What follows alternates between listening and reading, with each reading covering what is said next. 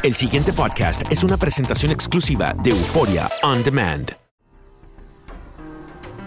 Atrévete a cruzar el umbral de lo desconocido con los misterios clasificados como los códigos paranormales, enigmas que desafían a la ciencia, conspiraciones y creencias insólitas, fenómenos paranormales, bestiario mitológico, invitados especiales, la bitácora insólita, el diario de un investigador. Todo esto y mucho más por univision.com con Antonio Zamudio.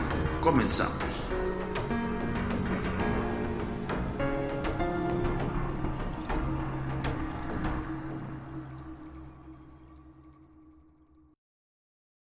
¿Qué tal? Bienvenidos una vez más a Códigos Paranormales, los podcasts de lo desconocido a cargo del servidor y amigo Antonio Zamudio, director de la Agencia Mexicana de Investigación Paranormal, por supuesto los agentes de negro. Esto es traído como cada semana hasta ustedes por univision.com y por supuesto por Euphorium Demand. El día de hoy, casi a vísperas de la Navidad, vamos a ponernos un poquito bíblicos, vamos a hablar acerca de un tema que tiene mucho que ver con el misterio y con los enigmas.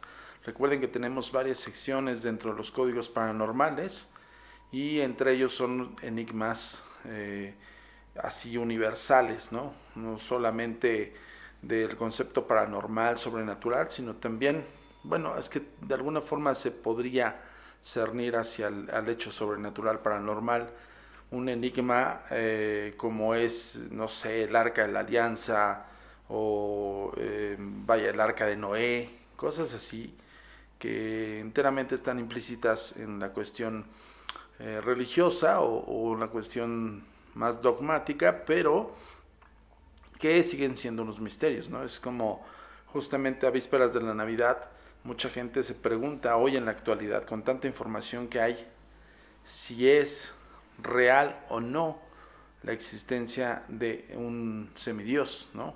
No voy a decir, eh, no voy a parafrasear nombres para no este, dañar susceptibilidades, pero pues bueno, estos temas son eh, enigmas del universo y, perdón, enigmas del mundo, de nuestro mundo, que al final del día nos hacen, eh, nos arrojan la información y no se sabe si hay este un contexto documental, bueno, sí hay muchísimos, pero hay de todos los dimes y diretes, de todas las opiniones que no quisiera entrar mucho en controversia. Eh, por eso quiero tocar este tema justo la semana antes de Navidad, ya saben que la natividad tiene un contexto eh, religioso y que hoy por hoy pues es una celebración mundial, ¿no?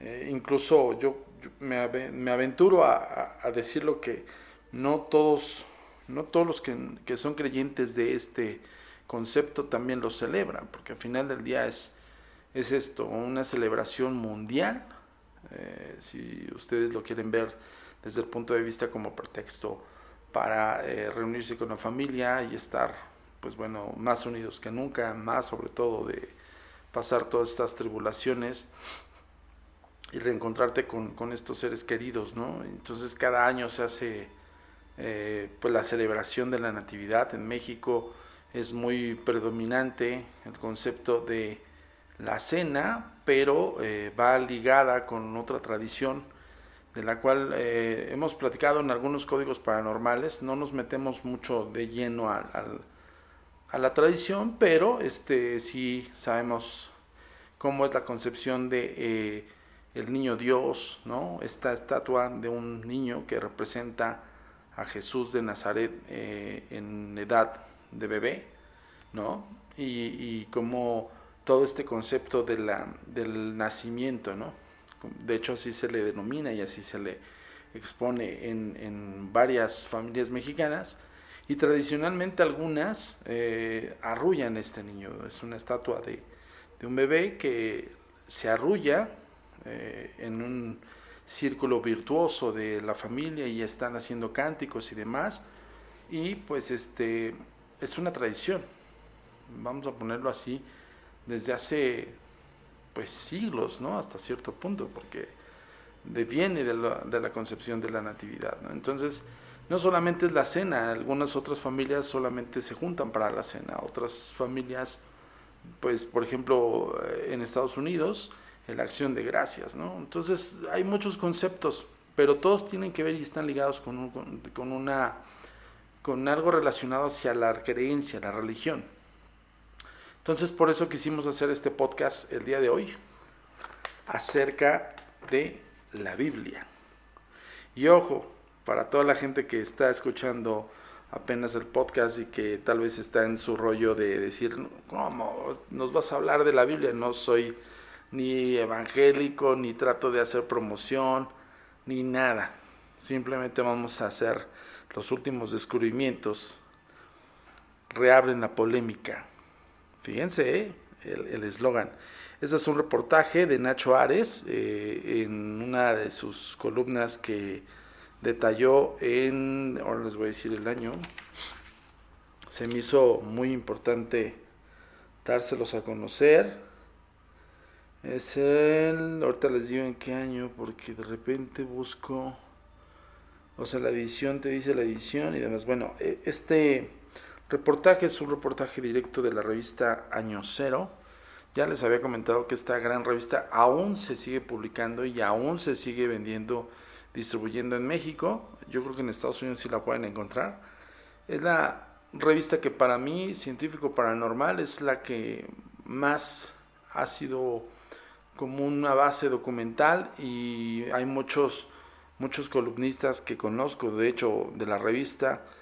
Y en, su momento eh, el que presidió la, revista fue Enrique de Vicente, al cual le mandamos un cordial saludo, un gran amigo, y, este, y justo es esto, ¿no? Ese es la, el, concepto del por qué decirles, el, por qué nos basamos en ciertos em, documentos o reportajes de esta revista. Y sí, ahí sí voy a, si se escucha como promoción, pues sí, con todo gusto lo hago, porque es una revista que a mí, como investigador, en la época de los noventas, me, me me abrió más el panorama del estudio de lo paranormal sobrenatural.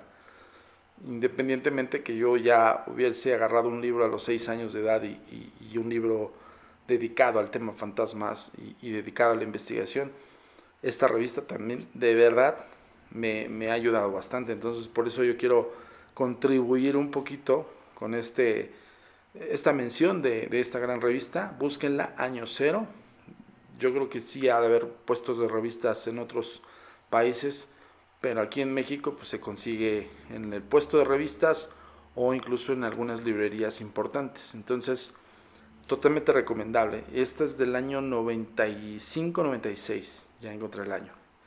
Eh, bueno, ya no me voy a alargar un poco, no voy a alargar, digo, más. Y este, no les comentamos las redes sociales.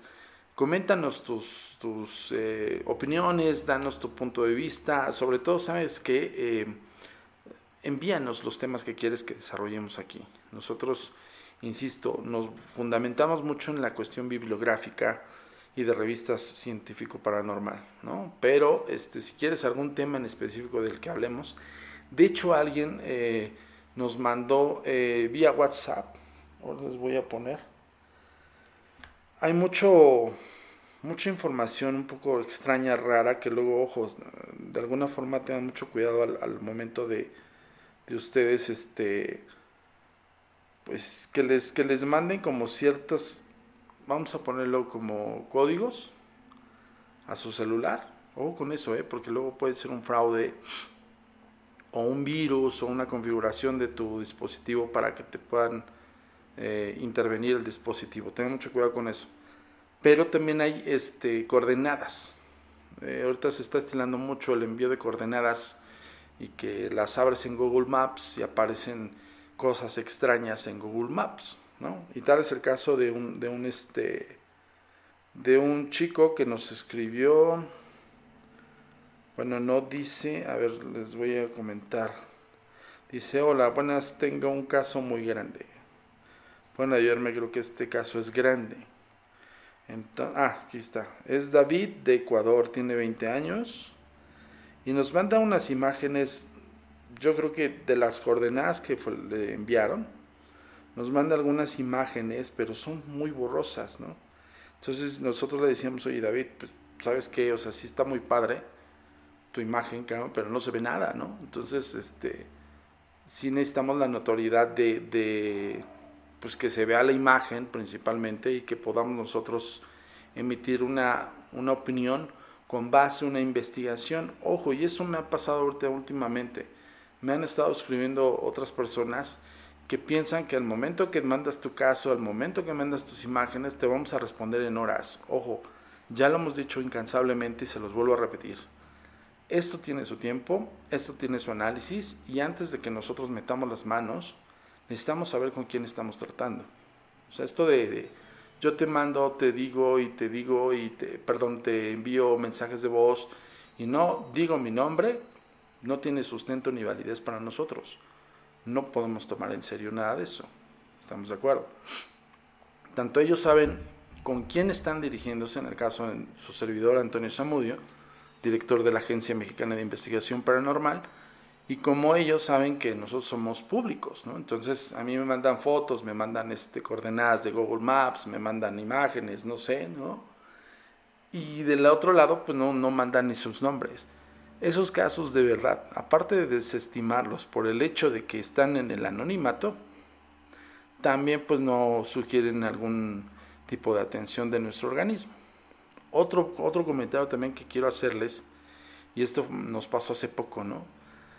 De hecho, no lo iba a comentar, pero sí creo que es de interés para todos los que nos están escuchando siempre aquí cada semana en Códigos Paranormales, porque es tendencioso pensar que nosotros vamos a, pues no sé, a darles como por su lado.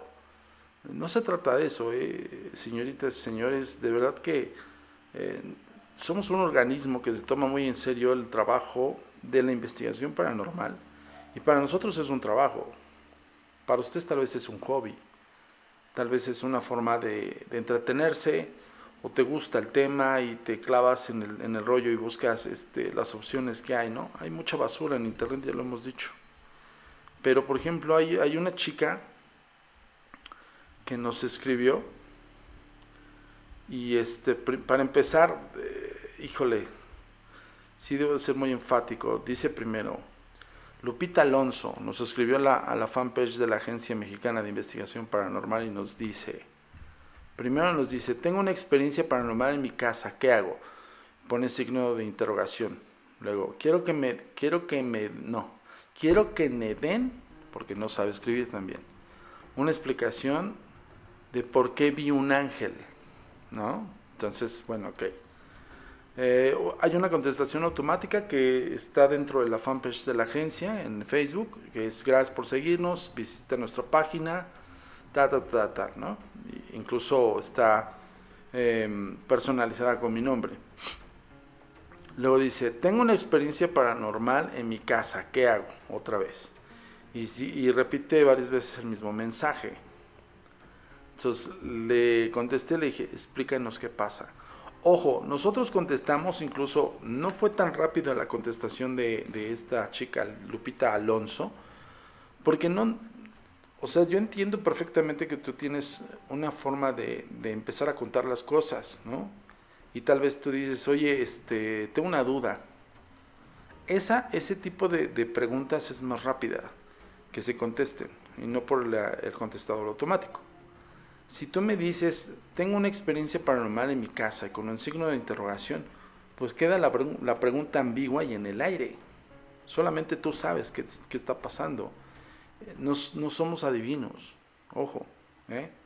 Entonces, por eso contestamos ya hasta después. Le dijimos, explícanos qué pasa. Descríbelo, ¿no? Entonces, este, me contesta, ya le dije, pero no nos ha dicho absolutamente nada. Nada más nos dice en su siguiente pregunta es, es que creo que vi un ángel. Ok, es como si yo les dijera, pues ayer soñé con una tortuga ninja, ¿no? Y, ya. ¿Quién me puede contestar eso? Pues no sé, ¿no? O sea, pero no ando por ahí por afuera diciendo, oye, yo soñé una tortuga ninja y ¿qué pudo haber sido? ¿No? Entonces, yo entiendo perfectamente que nosotros estamos a disposición de sus dudas, pero no estas dudas, que parecen tontas. De verdad, pónganle un poquito de coco. Entonces me dice, ya le dije, ¿no? Y le puse, le contesté, a ver, contextualiza mejor la experiencia para saber más información cómo fue tu encuentro. ¿Ok? Detalles específicos, por favor. Y ya, ahora sí nos dice, yo tenía 9, 8 años. Era una de estas fechas, me desperté en la madrugada, yo estaba dormida en una cama con mi mamá y en la cama de al lado mi abuelita. Bueno, pues me desperté y vi así literal un ángel parado en la puerta del cuarto era muy alto, con como dos metros o, más, traía túnica blanca y una espada fajada, y una espada en la faja. Tenía una luz muy brillante, nunca me, nunca me volteó a ver, así escribió. Él estaba mirando fijamente para enfrente. Me tapaba porque me daba miedo y me destapaba para ver si se había ido y no hay seguí y así hasta que me quedé dormida. Ok. Vaya, descifrando sus... Yo, entiendo perfectamente que de repente la gente no le da flojera escribir con ortografía y gramática, pero híjole, sí es muy necesario para que te puedas comunicar, porque si no, no eres tan entendible. Y eso va para toda la gente que nos quiera mandar alguna duda o pregunta, ¿no? O una experiencia. Lo siento, pero es así. Si tienes el uso de Internet, de verdad, no es una justificación. Si tienes el uso de Internet y tienes, un, tienes tu, tu, dispositivo con letras, pues ahí mismo incluso tiene el predictivo o tiene un, un, un, corrector de ortografía automático. Hasta te ayuda el dispositivo a escribir bien. Entonces, sí es importante porque si no, no te das a entender. ¿Ok? Entonces no, no es payasada, pero pues para quien no le guste, pues lo siento, ¿no? Así es esto. Bueno, eh, yo le contesté con el análisis, pues no tan minucioso porque es entendible de lo que le pasó a esta Lupita Alonso. Es muy probable, ahí va mi contestación, es muy probable que haya sido un preámbulo de tu sueño profundo. Esta subrealidad la creó tu cerebro las fases del sueño son variables y con imágenes lúcidas o muy reales. Saludos, síguenos para más información. Y luego yo creo que se molestó o no algo pasó en su mente o no entendió o no tenía la capacidad intelectual para entender todo lo que nosotros comentamos. Y puso al final, se sienten bien ver, no terminó la palabra, ¿no? Entonces ya nada más le dije, no todo es paranormal, esperamos que se haya disipado tus dudas, gracias por contactarnos, saludos. Lo quise tomar al tema y lo quise llevar aquí a comentarlo en códigos paranormales porque de verdad, como hace rato les comentaba, el detalle de escribir bien las cosas, pues tienes un dispositivo, carajo, que te está diciendo, no, no va así, así, con es, con, con o sea, la palabra así a, S, Y no va. No existe esa palabra. Y el propio predictivo te dice, no se escribe así, se escribe así con I latina y acento en la I. ¿No? Digo, yo sé y, de alguna forma a mí sí, me, siento así como que, ay, ¿cómo es posible que no sepan escribir, carajo, ni siquiera en un dispositivo? Y lo siento, ¿eh? Para quien no le guste, pues no nos escriba ya, o, de plano, si ya no nos quiere seguir, que no nos siga. Lo siento. ¿eh? Esto es para gente pensante, de una vez se los digo. Esto es para gente que sepa el, tener un punto crítico, un punto analítico, que sepa el por qué está dentro de estos temas y por qué le interesa saber más. No podemos ser consecuentes, perdón, condescendientes con gente ignorante. Lo siento, ¿eh? Pero Lupita Alonso, y por eso lo, quise traer aquí al tema, porque creo que no le gustó para empezar la contestación, pero no fue grosera, fue directa y exclusivamente al tema que ella nos dio, de que creyó ver un ángel. Si me dice que en su proceso estaba primero dormida, luego se despertó y luego se volvió a dormir, estaba en una fase de sueño. Y esa es la explicación racional. Si no le gustó y quería que yo le dijera, sí, el ángel de no sé qué. Por ahí hay una fauna que se hace llamar con nombres de animales y se siente investigadores paranormales. Esos güeyes sí te van a decir, es posible que seas un ser de luz y te empiezan a chorear. vete con ellos, Lupita Alonso, que alimenten tu ignorancia con otro ignorante más que tú. Entonces, lo siento, lo tenía que comentar, no lo iba a comentar así tan, tan pleno, pero sí, sí dije, o sea, digo, la última contestación dije, ¿qué te pasa, güey? ¿No? O sea, te ofendes, güey, de que te explique, de que te quite tu velo de ignorancia, ¿no? Y sí, lo siento, la tuve que exponer y así fue. Bueno, Lupita Alonso, muchísimas gracias por mandarnos esos comentarios. No hagas lo mismo que Lupita Alonso, no te ofendas por la contestación ni tampoco te desesperes porque querer a fuerza saber en el minuto exacto que tú preguntaste un misterio. Lo siento, nosotros tenemos ciertos parámetros para hacer investigación. Y hay tantos casos de verdad que nos mandan, o sea, tantas dudas y preguntas que algunas son súper obvias, ¿no? O sea, súper obvias o, por decirlo menos, un poquito lentas, ¿no? Entonces, este, sí quiero ser muy enfático. Nuestras redes siempre están abiertas a, ustedes y, para todas sus dudas y demás. Pero, este, pues, tantita lectura, carajo. No te, no te quita nada. Si estás en las redes, ponte a leer un libro digital, cabrón. Para que no tengas esa mala ortografía, sepas cómo expresarte y sepas cómo comunicarte. Y sobre todo, no te enojes cuando te expliquen las cosas, ¿no? Lo quise comentar y lo siento, me aventé mucho tiempo en este punto, pero sí es importante. Entonces yo siempre lo he dicho, quien está aquí en, en la comunidad de los códigos paranormales está porque le interesa saber más, porque le atrae la investigación bajo estudio y documentación. Entonces yo les agradezco infinitamente a toda la gente que siempre se ha conectado.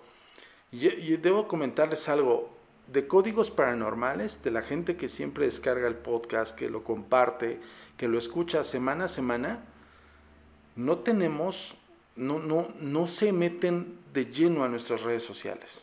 O sea, algo, algo pasa, no sé si, si tú que nos estás escuchando en códigos paranormales no te interesa saber más de nuestras redes o no sé qué esté pasando, que no llega, no llega a ese cúmulo de gente. Yo por darles una idea, eh, hace poco tuvimos las estadísticas, pedimos las estadísticas eh, trimestrales de códigos paranormales, ya cumplimos ya cuatro años con, con univision.com, el cual estamos sumamente agradecidos.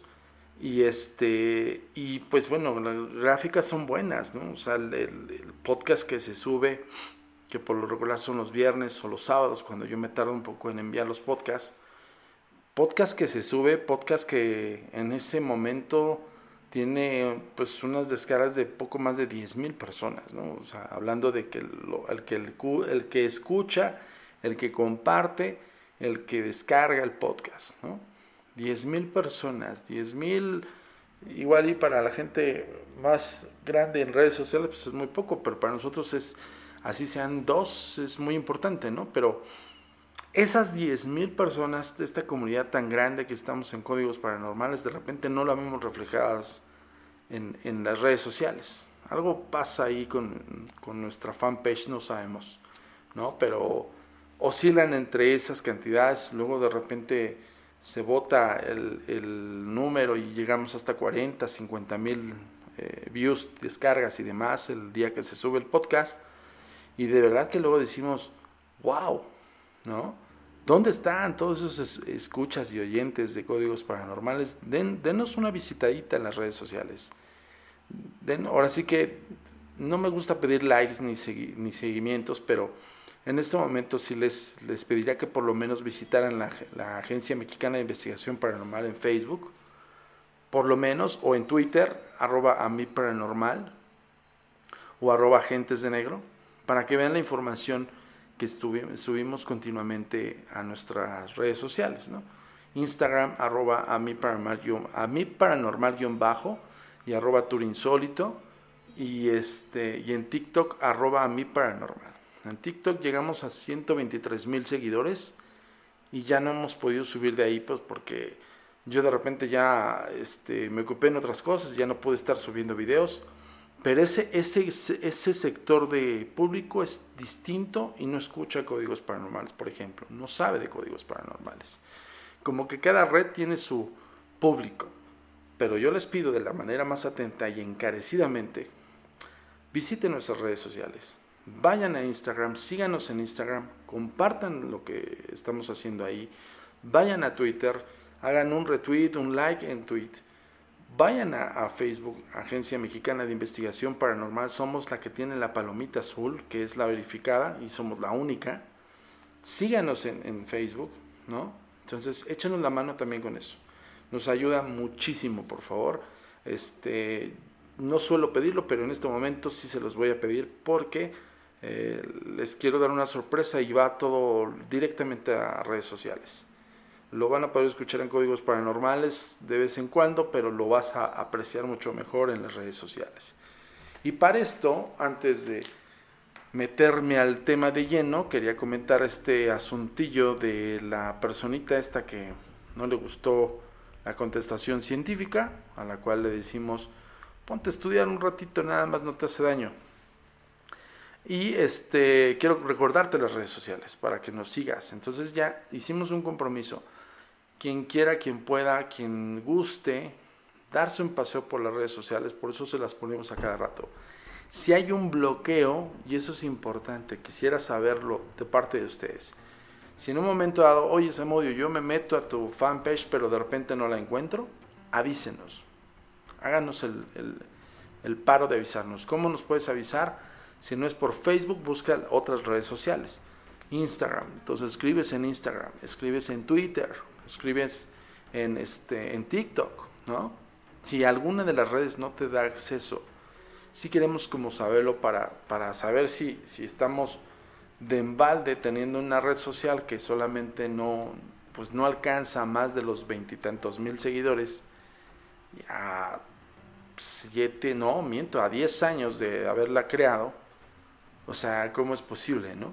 Entonces queremos saberlo, si no para ya decir, ¿saben qué? Bye, redes sociales se van a la, allá muy lejos, y nos vamos directamente con la, con la, con la página oficial, agentesdenegro.com, y ahí subimos y ahí vemos y ahí estamos en la comunidad absoluta.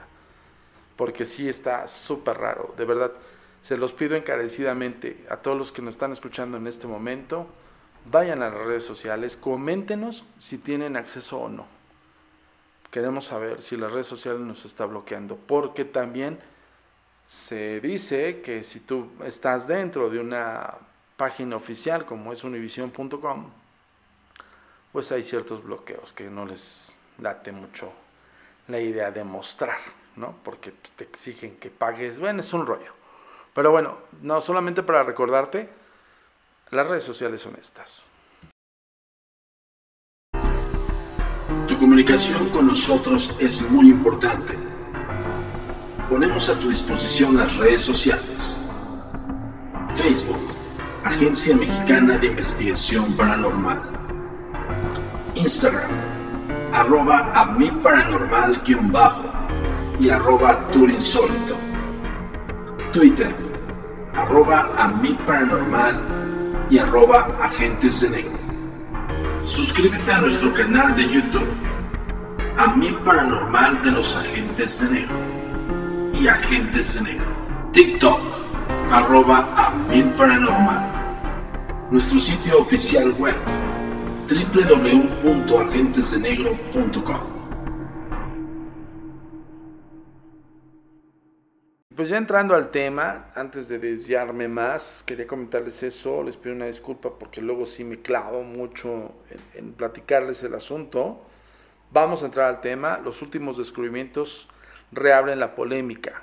La Biblia, la mayoría, la mayoría de las personas piensa que hechos bíblicos como la existencia del diluvio universal, la reina de lo, la reina de Saba o Moisés, son, los, son solo sucesos y personajes legendarios nacidos de la imaginación, que era lo que le estaba comentando hace rato. Sin embargo, no son religiosos, sino investigadores independientes quienes han aportado evidencias arqueológicas de que las sagradas escrituras judías y cristianas han recogido muchos hechos históricos con una fidelidad insospechada. Los últimos descubrimientos respaldan estas teorías. Insisto, es un reportaje de Nacho Ares de la revista Año Cero en el año 96. Efectivamente, para muchos investigadores la Biblia tenía razón. Esta frase casi lapidaria sirvió de título de un clásico de la arqueología bíblica escrito por el divulgador alemán Wiener Killer. Killer o Keller, perdón, en el que se recogían todas las pruebas que se habían recogido en las últimas décadas para avalar la verdad histórica de los hechos relatados en el Antiguo y en el Nuevo Testamento. Y nuevas evidencias siguen apareciendo, según eh, demuestra el último de los grandes descubrimientos subacuáticos realizados a mediados de septiembre en las profundidades del Mar Negro por un grupo de, la, un grupo de investigadores de la prestigiosa National Geographic Society. Este, si yo, yo llegué a ver este reportaje en algún punto de ese año, si no mal recuerdo. Se los voy a buscar y los voy a comentar en las redes sociales. Ya saben que tienen que hacer, ¿eh? Tienen una misión, toda la gente que nos está escuchando en Códigos Paranormales, darse una vuelta por nuestras redes sociales. Ok, el hallazgo tuvo lugar cerca de la población de Sinop, al norte de Turquía, y viene a confirmar que dicha zona ya estuvo habitada hace más de 7.000 años, antes de que toda esta región sufriera una inundación que dio lugar a lo que hoy es el Mar Negro.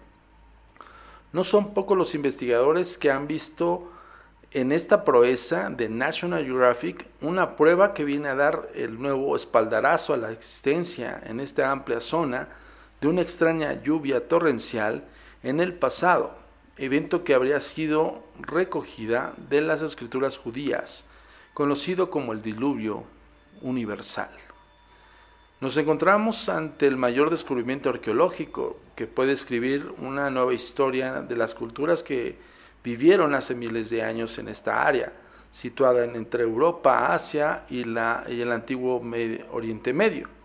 Con esta afirmación tajante, Frederick Hebert, científico de la Universidad de Pensilvania y director arqueológico de la expedición de Sinop, eh, dejaba suficiente claro el valor que tiene este último hallazgo. Ahora vienen pruebas del diluvio.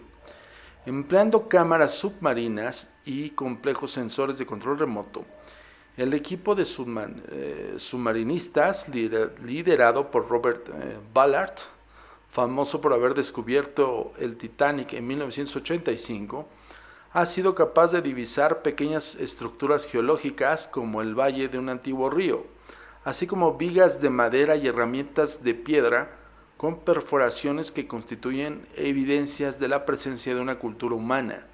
Todo este conjunto apareció a 90 metros de profundidad, dentro de una estructura rectangular que pudo ser parte de este gran edificio.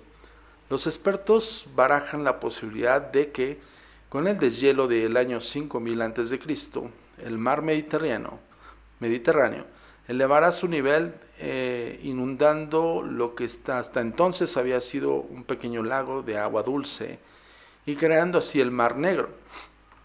Este detalle ha sido corroborado por los propios científicos de la National Geographic.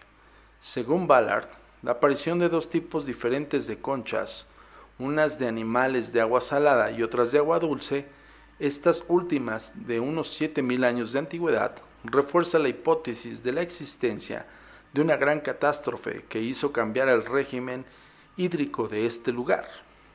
¿Fue este cataclismo el diluvio bíblico, como es mencionado en las Sagradas Escrituras? Aún no lo sabemos. Es mucho lo que se pueda, lo que queda por hacer en Sinop. El equipo espera realizar un mapa preciso y un barrido fotográfico de la zona, así como recuperar los posibles restos humanos para llevar a cabo estudios principalmente de ADN, un mundo fascinante que puede abrir nuevas vías de investigación sobre el Antiguo Testamento.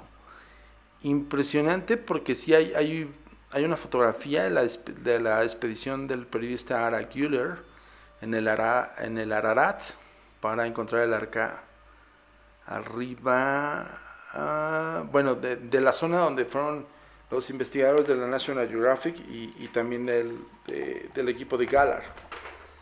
Y este, pues bueno, ¿qué más, eh, ¿qué más quieres este, escuchar o entender, no? Si, Ahora, si nos vamos al punto de que también nos guiamos de inscripciones antiguas en, culturas como la nuestra, como la prehispánica, y que gracias a los códices, afortunadamente los que fueron se salvaron y algunos eh, conquistadores preservaron, se conoce parte de la historia de, esa cultura, ¿no? Entonces digo, ya yo había escuchado acerca de, los papiros del Mar Muerto, ¿no? Eh, o, como es conocido el mar, el mar, este, mar Negro.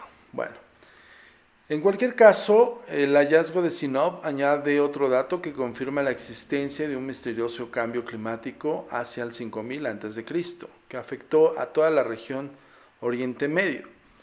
Entre 1922 y 1929, el británico Leonard Woolley descubrió las tumbas reales de Ur, la patria de Abraham, en el actual Irak.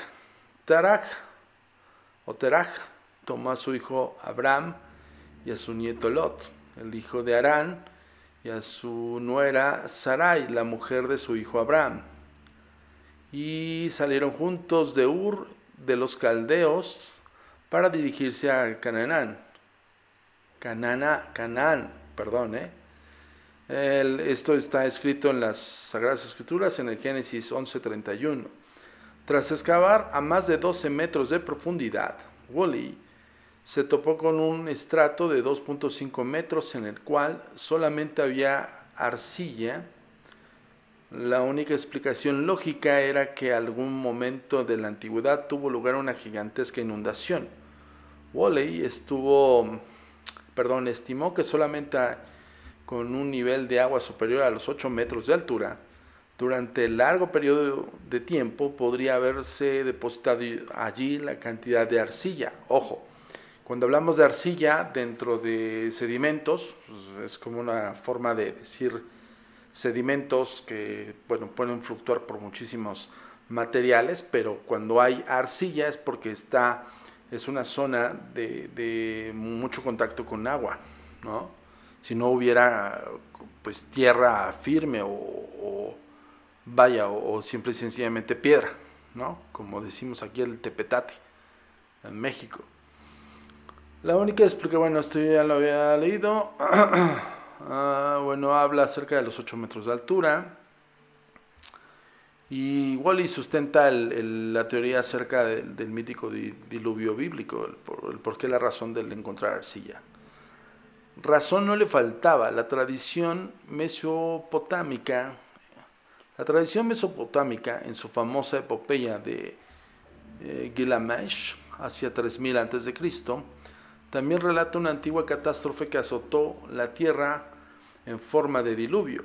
Uno de sus protagonistas, híjole aquí, el, ahí les va mi pronunciación, Unapishit, a ver, ahí va, Utnapishitin, Utnapishitin, el Noé del Génesis, también construyó un arca gigantesca para sobrevivir posiblemente la misma embarcación que muchos aseguran en el monte Ararat, y que fue descubierta a comienzos de los años 60 por el periodista turco Ara Güler.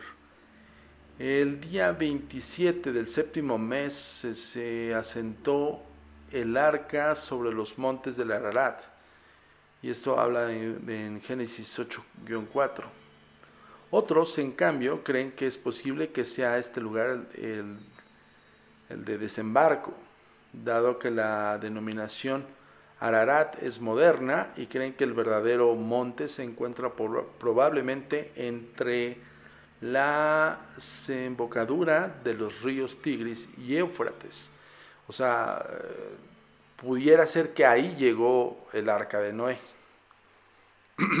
Aparte del diluvio, podemos encontrar otros episodios bíblicos cuya historicidad pueda establecerse. La tradición señala que Moisés cruzó el Mar Rojo por Amamat, Faraón, un lugar de perfil eh, pedregoso, muy conocido en la actualidad por su playa y sus fuentes sulfurosas. La leyenda señala que todavía vagan por la montaña los espíritus de los soldados egipcios y del faraón que fallecieron al cerrarse las aguas del mar. Acuérdense de este episodio, ¿eh?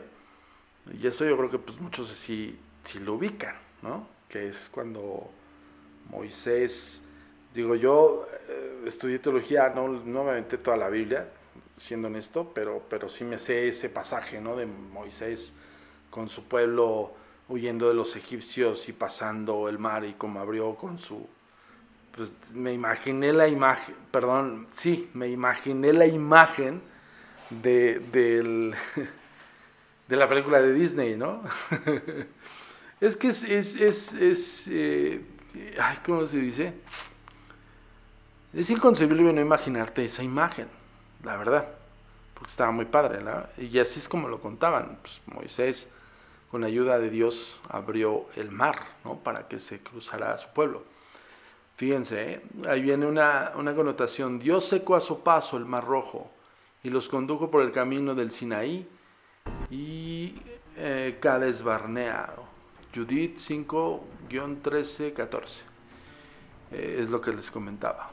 En el lugar eh, que más ha calado en la tradición popular es precisamente llamado Gebel Musa, montaña de Moisés que se encuentra en pleno corazón de la península de Sinaí, del Sinaí.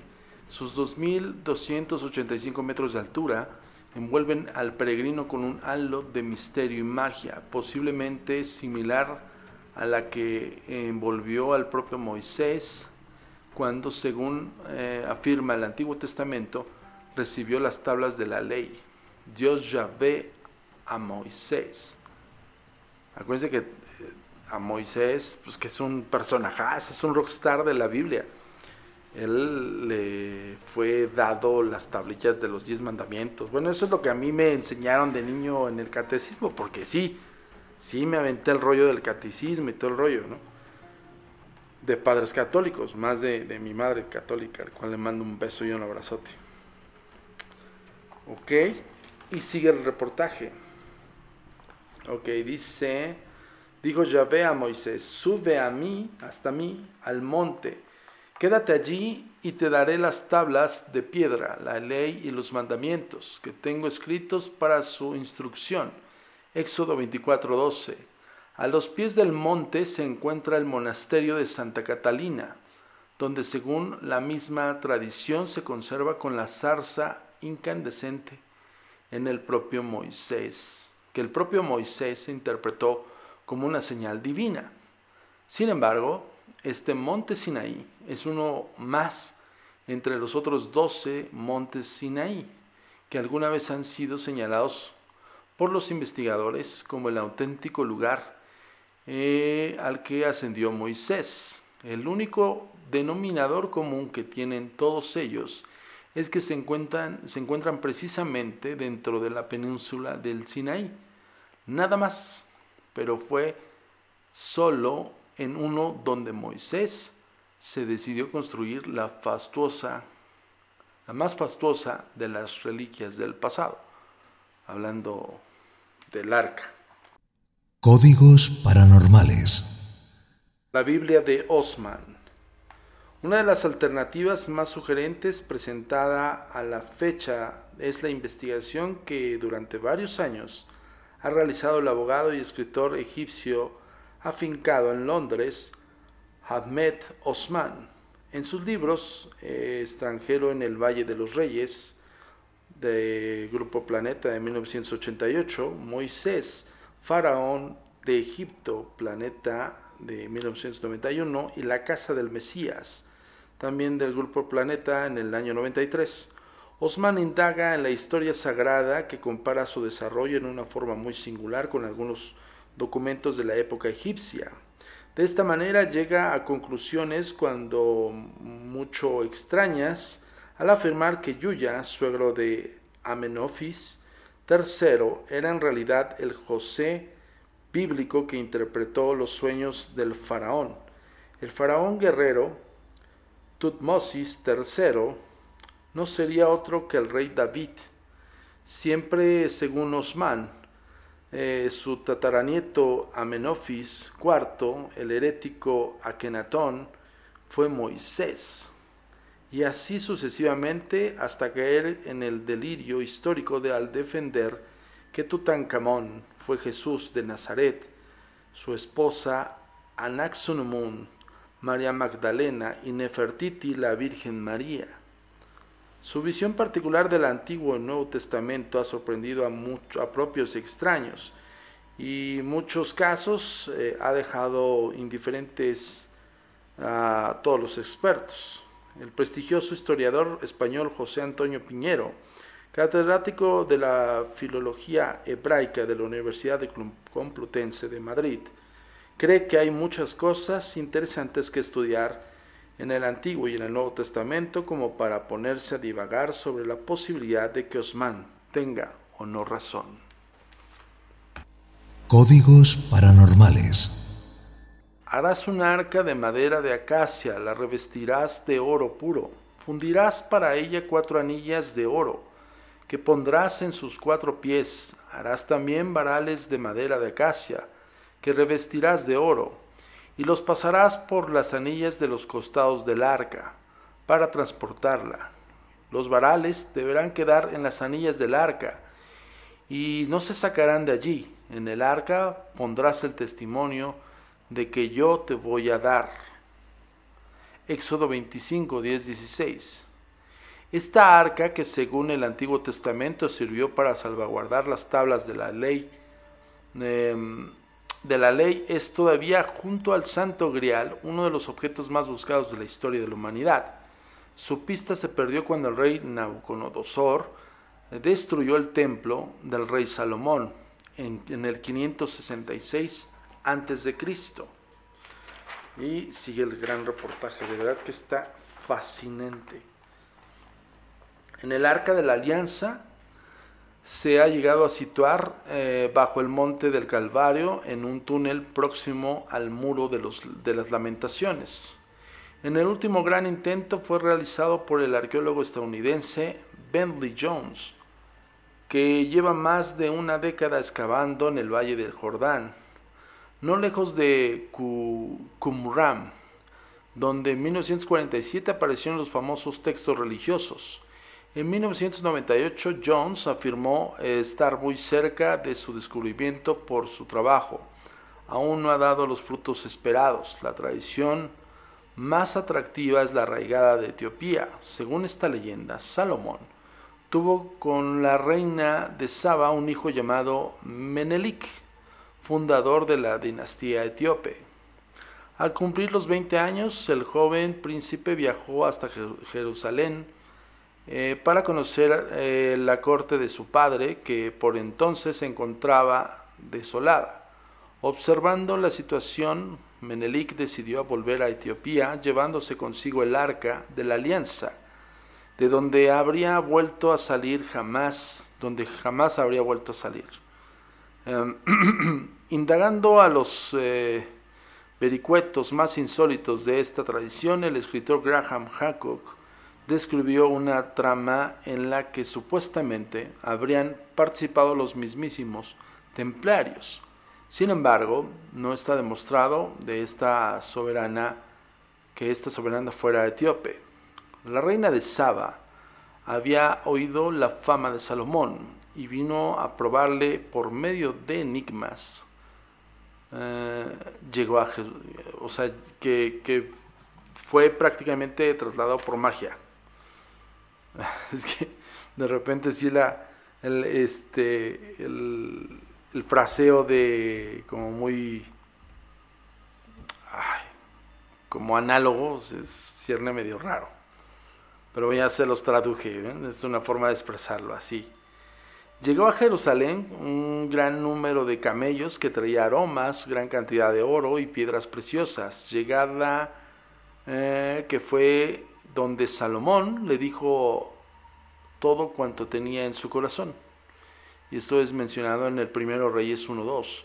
Siguiendo los pasos de una expedición realizada en 1998, al investigador norteamericano Wendell Phillips descubrió en 1951 el famoso templo del dios Luna, cerca de la ciudad de Marib, en el Yemen, lugar que muchos expertos han identificado como el reino de Saba. Fue precisamente esta reina a la que eh, fomentó el comercio en toda la zona gracias a sus contactos con el rey Salomón, hecho que debió suceder hacia el año 950 a.C. Sin embargo, la ubicación de este reino no es en absoluto algo seguro. En mayo de 1999, los medios de comunicación lanzaron lanzaban la noticia de que un grupo de investigadores británicos acababa de descubrir al sur de Nigeria, a pocos kilómetros de su capital, Lagos, una gran fortaleza que podía estar relacionada con el famoso reino de Sabá, e incluso identificaban su hallazgo con el más que posible descubrimiento de su tumba, lugar al que acuden anualmente cientos de millones de peregrinos.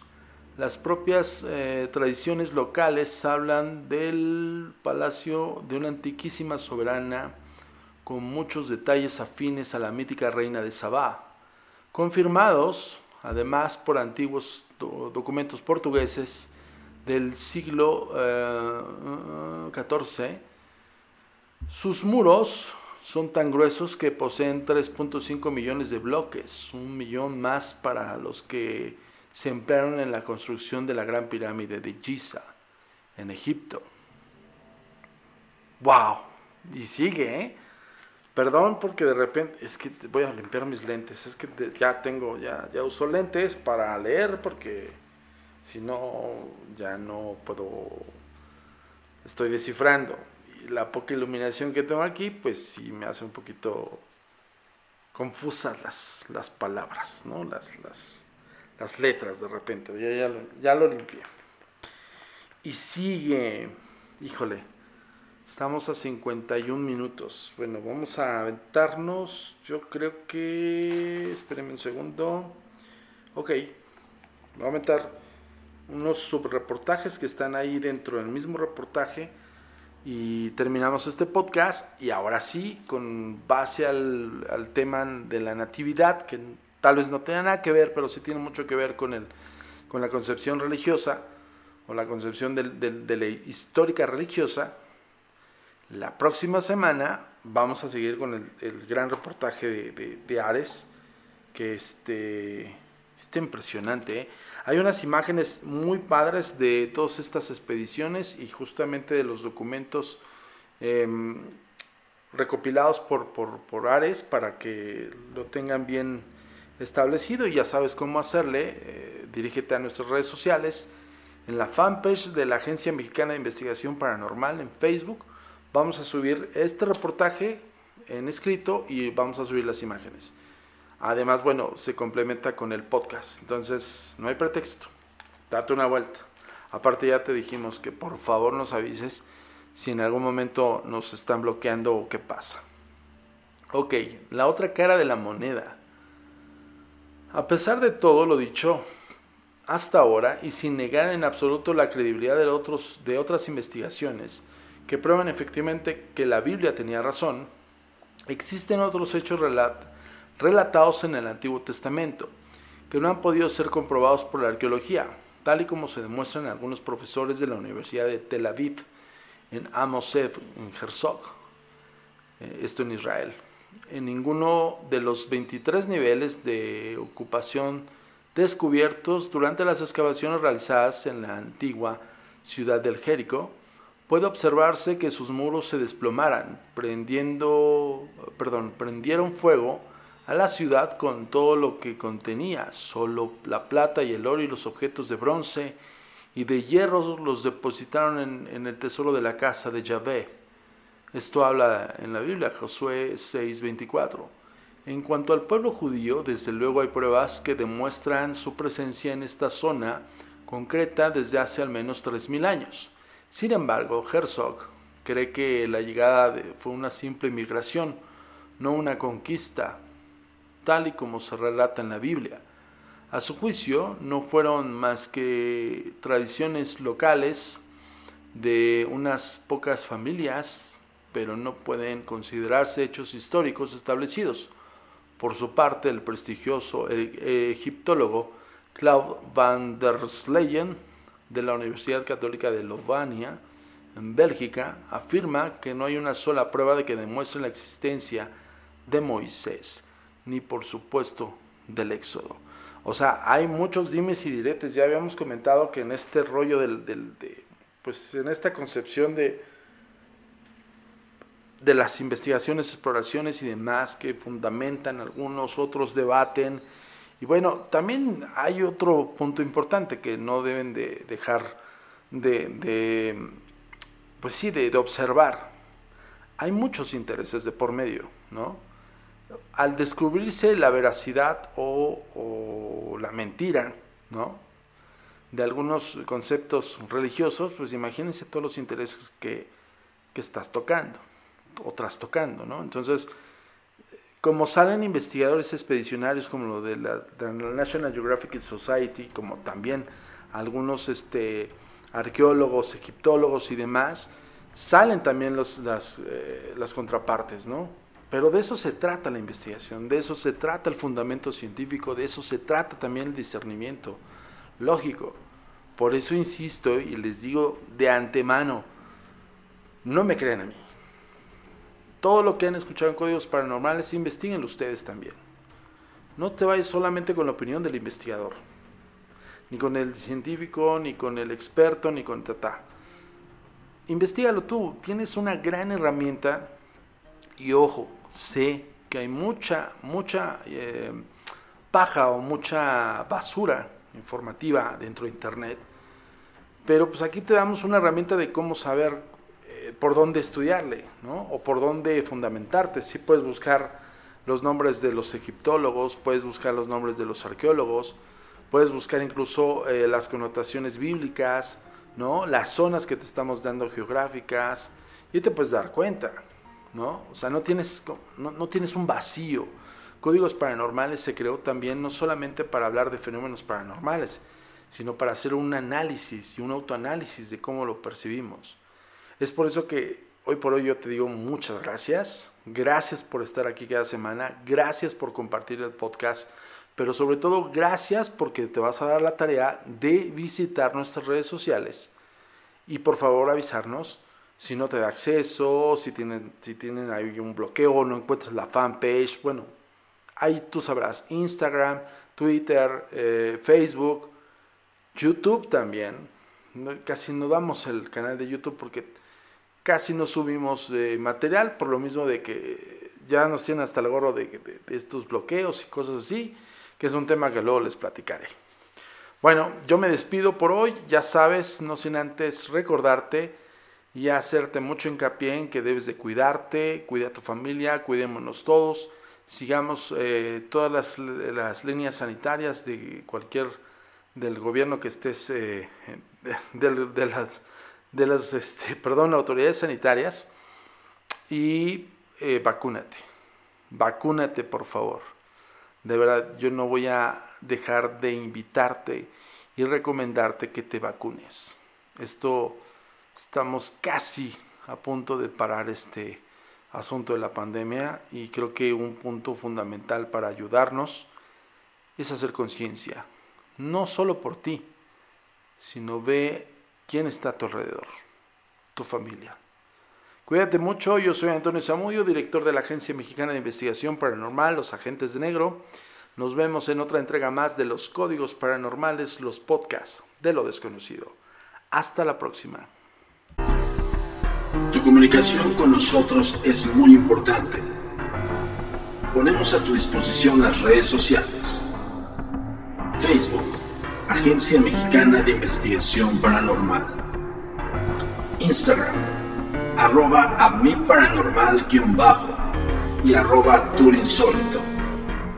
Twitter, arroba a mi paranormal y arroba agentes de negro. Suscríbete a nuestro canal de YouTube, a mi paranormal de los agentes de negro y agentes de negro. TikTok, arroba paranormal. Nuestro sitio oficial web, www.agentesdenegro.com. El pasado podcast fue una presentación exclusiva de Euphoria On Demand. Para escuchar otros episodios de este y otros podcasts, visítanos en euphoriaondemand.com.